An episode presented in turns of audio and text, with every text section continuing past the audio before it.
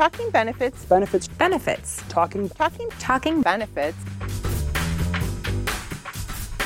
You're listening to Talking Benefits, the podcast brought to you by the International Foundation of Employee Benefit Plans. Every month, we dive into retirement, healthcare, hot topics and trends, and whatever else the benefits industry throws at us. I'm Justin Held. I'm Julie Stich. I'm Ann Patterson. Let's talk benefits.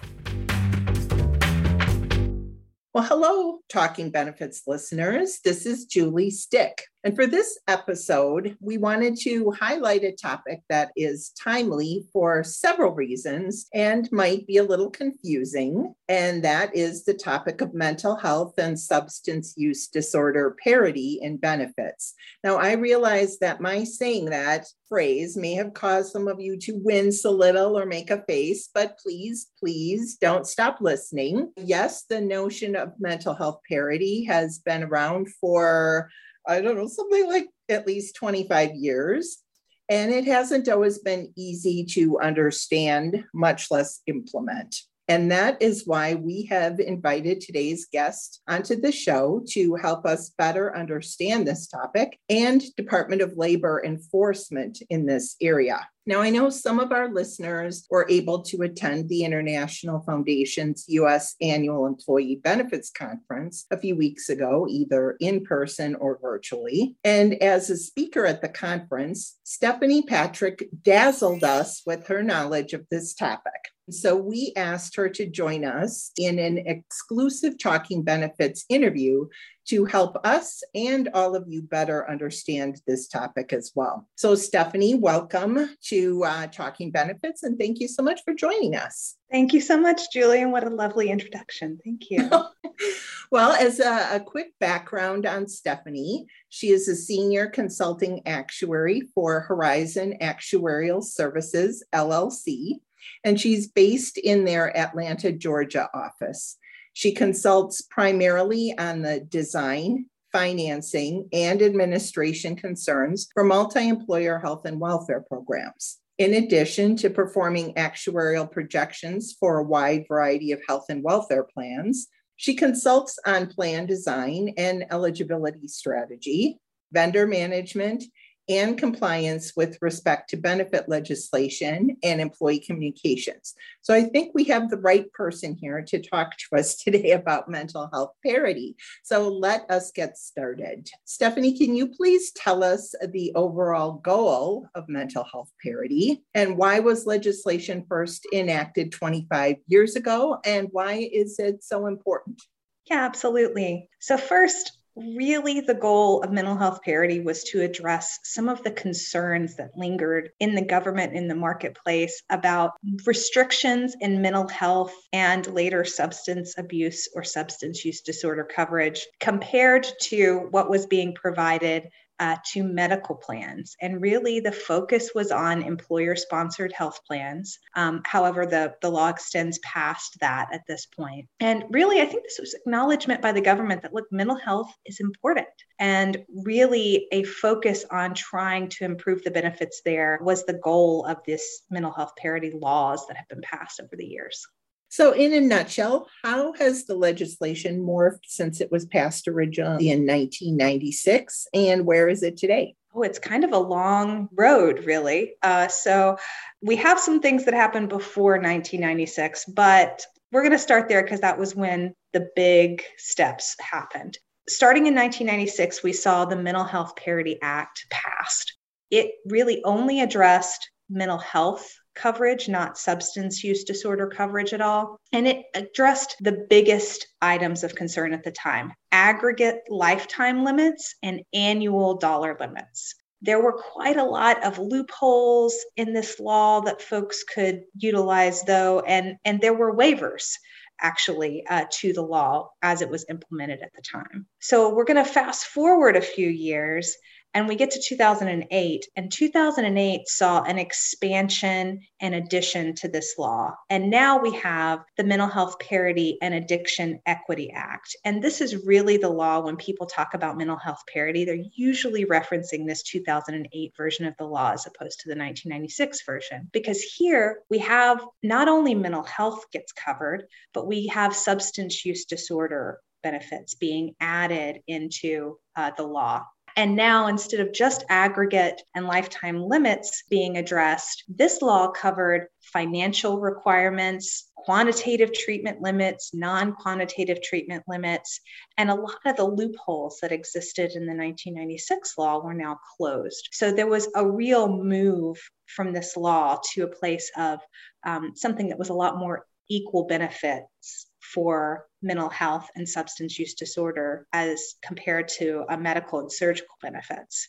Fast forward a few years, we saw the Affordable Care Act passed. And one of the places that this impacted mental health and substance use disorder benefits is that it actually mandated coverage for the first time for certain kinds of plans by labeling, officially labeling mental health and substance use disorder benefits as essential health benefits. So, another step forward in kind of acknowledging the importance of mental health benefits came with that Affordable Care Act. And then we're going to fast forward a little more. And now we've got this year the Consolidated Appropriations Act this this act is really more of a documentation requirement but it requires that plans that do cover mental health and substance abuse disorder benefits that they have a comparative analysis document that really outlines exactly how their non-quantitative treatment limits compare between medical and mental health benefits Okay, well, thank you. That was a long process, but thank you for explaining all the steps there. So, what are the rules? Now, I know there are three main requirements and areas for parity. So, can you please explain those for us? Absolutely. So, the official line here is that if a plan provides medical and surgical benefits and also provides mental health and substance use disorder benefits, the plan can't apply any financial requirements or treatment limits to the mental health side in any classification of benefits that's more restrictive than the predominant financial requirement or treatment limit that applies to the medical surgical side. Now, that's a mouthful, right? so, when you break it down, there are three categories of limitations that the law focuses on. The mm-hmm. first are financial requirements, and these are really what you would consider benefit designs components, things like deductibles, co-payments, co-insurance, out-of-pocket maximums, kind of your basic benefit design components. Then we have treatment limits, and they break treatment limits into two different categories. One are quantitative treatment limits, and this is really a limit on frequency. So things like visit limits, limits on your days of coverage, or any kind of waiting period, anything that's got kind of a number associated as a limit. The second category of treatment limits are a lot softer and a lot less clear. Uh, these are non quantitative treatment limits. And this is really anything that limits benefits that's non numeric. That's a pretty vague description. So, some examples would be things like medical necessity review, how you design your formulary for your prescription drug programs, how are providers allowed into your medical network and your mental health network? And how are those providers paid? The rules that set up the whole design of your plan, payment rules, network access rules, utilization management program rules, all of them kind of fall in this very broad but somewhat vague category of non quantitative treatment limits. And the reason that we kind of see a little bit of a difficulty in complying with some of the new laws is the vagueness of this NQTL definition. It, it really is a, a, little bit of a complicated definition to pinpoint down. Mm-hmm. You're right. The the quantitative it's much easier to understand, right? So Okay. Now it feels like any given plan may have quite a few different financial requirements and treatment limits for different kinds of benefits. So are all of these assessed together? No, actually, the law requires that you break these into certain categories and allows you to break them kind of further even after the baseline. So the law says you have to look at the, at these in six different categories specifically. Inpatient in network, inpatient out of network, outpatient in network, outpatient out of network, emergency room care, and prescription drugs. Those are the six categories that the law defines. And you have to look at parity specifically and independently in each category. Now, the law does allow you to break them up a little more. You can, if you have a preferred in network vendor, which some plans do, they have three tiers out of network, preferred in network, and non preferred in network, then you're allowed to break them up a bit more for that. And you can take the outpatient pieces and break them into office visit and non office visit. However, you can't break them any further than that. So you can't say, I'm going to assess specialty office visits differently than primary care office visits. As far as you can break them is only this office visit, non office visit component.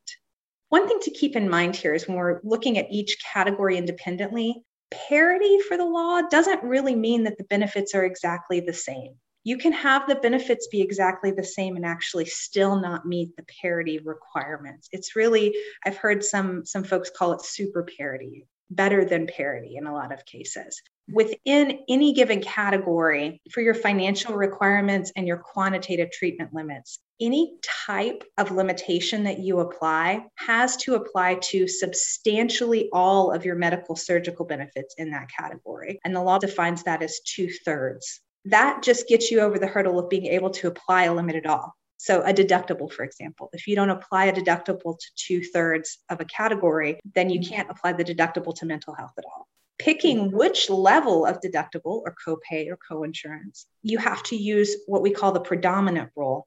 So, within that category on the medical side, what's the predominant copay? That's the maximum copay that you could apply on the mental health side. And predominant really looks at the maximum of you know at least a half of the benefits that have that type of limitation. So there's kind of a lot of math which is why you know as an actuary i really enjoy this particular kind of analysis because even though we are talking about legal compliance um, there's quite a lot of calculations involved to get to the point where you can determine what exactly you are allowed to provide as, as benefit limits. That was all related to the financial um, mm-hmm. requirements and the quantitative treatment limits. The NQTLs or non quantitative treatment limits are a little different because they don't have this numeric by nature. They don't have any numbers involved. So, really, the process there just looks at whether the processes that you apply on those non quantitative treatment limit side to mental health are really, they have to be similar. They have to be applied in the same way as what's applied on the medical side. Um, and you can't have any NQTLs that are only for mental health. Anything that applies to mental health also has to apply to medical. And really importantly, and the thing that has kind of become a stumbling block for some plans, NQTLs have to be assessed not only as written, but also in process. So if there's something that you're doing in practice that's a little different than what's actually written in your SPD or a little more thorough than what's written in your SPD or plan document, that also has to become part of the NQTL analysis. All right. Well, so this is a lot and a little, it's a little confusing. So, can you share an example or two of how these rules might apply and impact a plan? Yeah, absolutely. So, First, most of the plans that we work with, and probably most of the folks listening, mental health parity rules aren't new. They've been around for a while. And for most plans, when mental health parity was first passed, and a lot of the, the rules that I was kind of referencing earlier on the financial side, those were addressed early on after the Mental Health Parity and Addiction Equity Act was passed. So, really early on, we saw a lot of plans that removed limits that applied only to mental health previously, or they aligned their copays and coinsurances to the medical side. That was that was really what we kind of saw when the initial law was passed. Now, the recent legislation has been focused on the NQTL piece. And right now, plans really have a focus on that area of compliance. Now, the DOL has for many years been performing mental health parity audits. And there's reports that they put out every year on their findings. You can, you know, look them up and read them for yourself. But what they found in their audits and what they note as issues in their audits include the same kind of things you would probably expect them to be looking for in some ways. They note inappropriate financial requirements on mental health office visits. So a copay that's higher than it is for medical, for example. They note waiting periods that are too long on mental health or annual limits on the number of visits for mental health that don't apply on the medical side. All the things that would be kind of standard, and you would say, yep, we need to make sure our plan complies there. But there's also some things that are a little more nuanced that they have called out and have already begun auditing. Things like differences in the NQTL processes for medical necessity review between mental health and substance abuse and treatment for uh, the autism spectrum disorder cases, ABA therapy, for example. All of that has been cited in, in the DOL's reviews of, of current plans. Prior authorization differences between mental health and medical, and clinical review differences between those two they have all kind of been cited recently. So it's really thorough. The review process is very thorough and it calls out quite a lot. So your question was uh, a few ways these rules could impact the plans, and really, it's there's a lot there, a lot of options. Okay, thanks, Stephanie. We're going to take a quick break. International Foundation e learning courses deliver top quality instruction in a convenient, self paced format. Developed by industry experts, each online course provides a one of a kind learning experience, allowing you to learn whenever and wherever fits your schedule.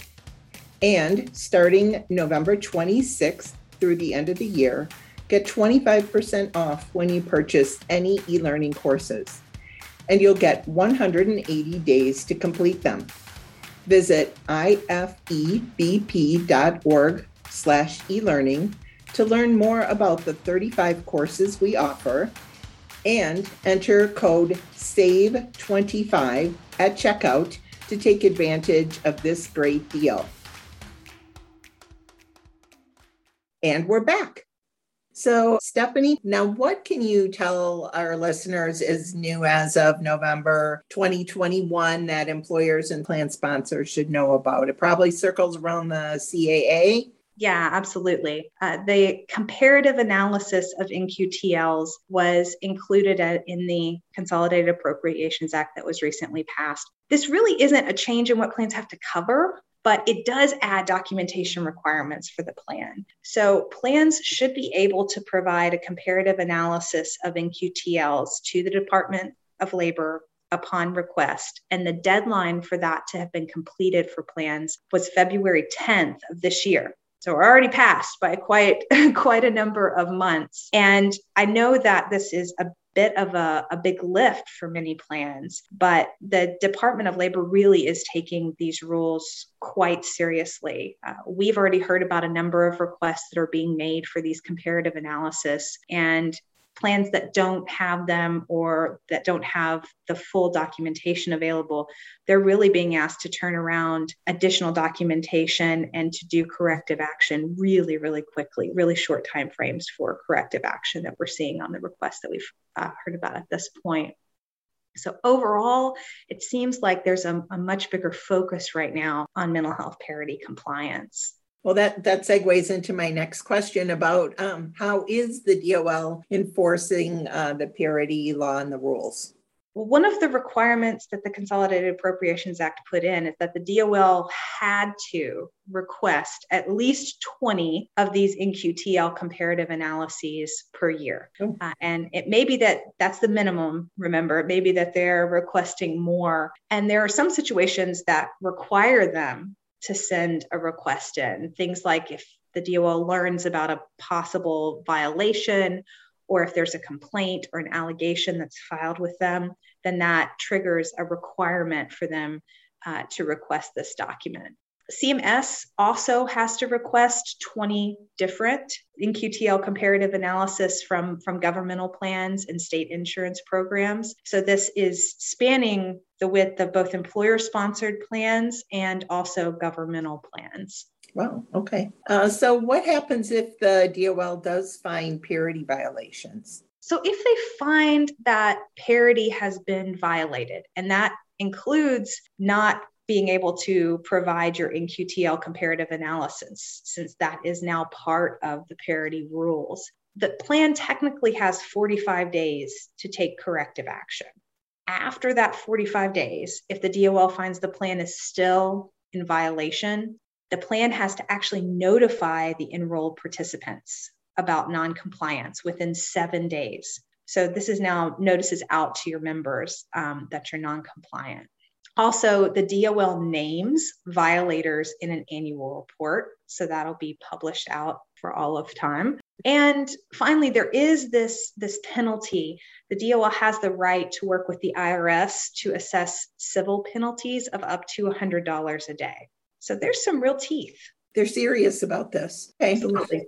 So now you're an actuary, and we know that you love data. So, is it possible for plans to use their mental health claims data to evaluate parity and possibly even improve the coverage that they offer? Yes, yes. And of course, I love data. So, anytime I get to kind of talk about the numbers, that's my favorite part.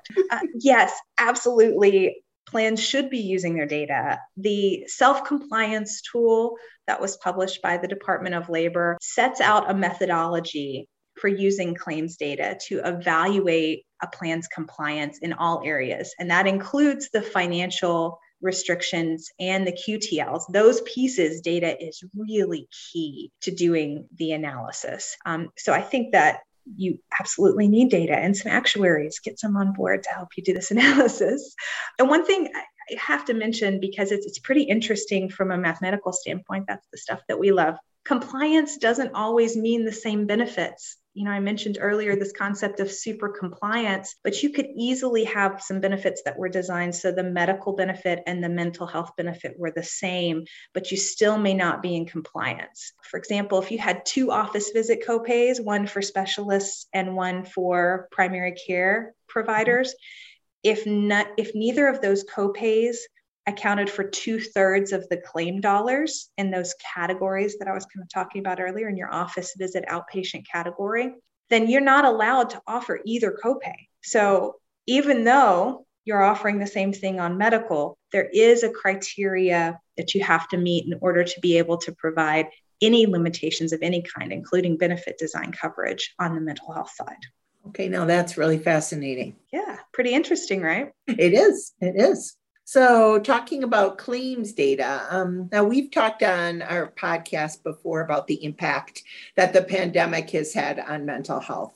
And earlier this year, the International Foundation conducted a survey um, at the roughly one year mark of the pandemic. We did this back in May of 2021. And we found that among our 200 respondents to the survey in the United States, 48% reported a slight increase in the number of mental health claims uh, that were um, generated during the period of 2020 to 2021, and 15% reported a significant increase. So the first was slight and 15% significant. So, Stephanie, can you share any, um, whatever you've been seeing in utilization of mental health and substance use disorder coverages? Sure. Yeah. Um, so, one thing I have to note that people are saying that they need mental health benefits more during the pandemic for sure. There was a recent study I was looking at on the on adolescents actually in Australia. Remember, this is a worldwide pandemic we're talking about. And that particular study, they asked these adolescents how do you feel physically and how do you feel mentally what's your change physically and mentally and you know the change physically there were a few about 10% that said they feel a lot worse physically but a much bigger percentage well over 30 close to 40% said on the mental health side that they feel a lot worse mentally and you know even in the us i know the kaiser family foundation recently did a study where they they looked at the average share of adults that were reporting symptoms of anxiety or depression. And they compared data from early 2019 to data from January of 2021. And the percentage of folks that were experiencing anxiety or depression jumped from 11% back in 2019 to over 40% in 2021. So, regardless of what the claims data says, I think there's a need that mm-hmm. continues to be heightened on mental health. And really, the impact on claims, um, the study you referenced is great, but I think it's probably even deflated a little bit because we are just seeing such a need mm-hmm. for care. People can't access care. Right. As much as they would really like to. In fact, the, the GAO, the Government Accountability Office, did a survey on the National Council for Behavioral Health recently, and that particular survey showed that 27% of behavioral healthcare providers had laid off employees recently, 35% had reduced hours, and 45% had closed programs, uh, outreach programs for people. So, you know, there is, I think, an uptick in claims and also an even higher uptick in demand than really mm-hmm. what the market can even accommodate. So we're seeing an uptick in claims, but I think there could be more if the market could supply uh, enough care. I know we're hearing anecdotally about long, long wait times, right? And which is so wait times are dreadful anyway, but in the in the mental health arena, you you need the care now, right? And so so challenging for the person affected and their family members watching them go through this. And um, so all of this, uh, the shortage of mental health care providers, it of course impacts our employees and their families, but it also impacts employers and their plans as well. So, do you have any ideas on how employers can can help their employees in this area? Oh, this is difficult. This is not an easy solution. I wish I had a good silver bullet for you. Um, a few things that employers could think about if you don't already have an employee assistance or member assistance program, that may be one way to help members find the care they need to kind of navigate the system. Uh, also, one of the things we've seen a big uptick in claims on has been virtual care, telehealth visits for behavioral health. So if your plan doesn't cover virtual visits today, uh, that would be something that that could be considered is is adding that coverage for telehealth benefits for mental health and substance use disorder uh, into the plan. And if you do cover them, making sure folks know how to access them and that they are available um, because we have seen quite an uptick in um, participants using virtual care for behavioral health.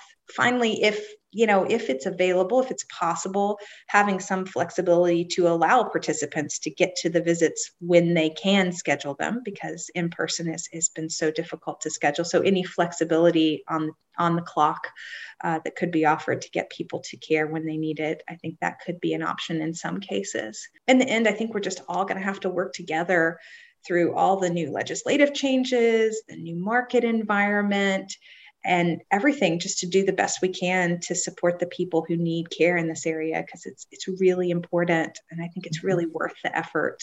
Yeah, it really is. It really is. We've been um, we've focused a lot on on this topic over the last couple of years on the on the podcast, and um, the the struggles are are real. And uh, we we were finding in our survey work as well that employers uh, were adding telehealth for for mental health. That is something they were doing during the pandemic, and then we asked if these any benefit changes they made during the pandemic were going to be permanent. And that was one that a lot of employers were saying they were going to implement that and keep that um, in their plan moving forward because it's worked. They've seen success with it and seen utilization. So, yeah. Well, thank you. Thank you so much, Stephanie. This uh, will wrap up this month's episode. We really appreciate you joining us and, and sharing your insights with us. Thank you. I was so happy to be here. So, before we wrap up, I want to give a listener shout out to Michelle Kessler, who also presented at the Foundation's recent U.S. annual conference. Michelle has been a listener to our podcast for a while, and she was kind enough to spread the word about talking benefits to the attendees at her session. So, we wanted to say thank you, Michelle. Um, and on behalf of my co hosts, Ann Patterson and Justin Held, thank you all for listening. And Talking Benefits will be back in your podcast feeds next month. If you like what you hear, please rate us on iTunes. It helps others find the podcast. And subscribe to the show in your podcast app so that our episodes will automatically appear on your mobile device. Talking Benefits is a production of the International Foundation of Employee Benefit Plans, the largest educational association for those working in the benefits industry. If you're into benefits, check out all that the International Foundation has to offer at ifebp.org. Our show is hosted by Julie Stich, Ann Patterson, and me, Justin Held. Produced by Rose Pleva and Stacy Van Alstyne, and edited by Amanda Gilsmer. Today's program is copyrighted in 2021 by the International Foundation of Employee Benefit Plans, all rights reserved. The opinions expressed in the podcast are those of the speakers and not to be used as legal counsel.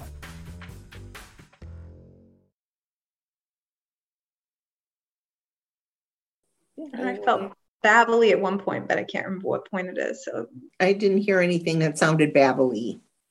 Okay. Yeah, I mean, you were pretty short, succinct, to the point, and yeah. no one's ever said that to me before.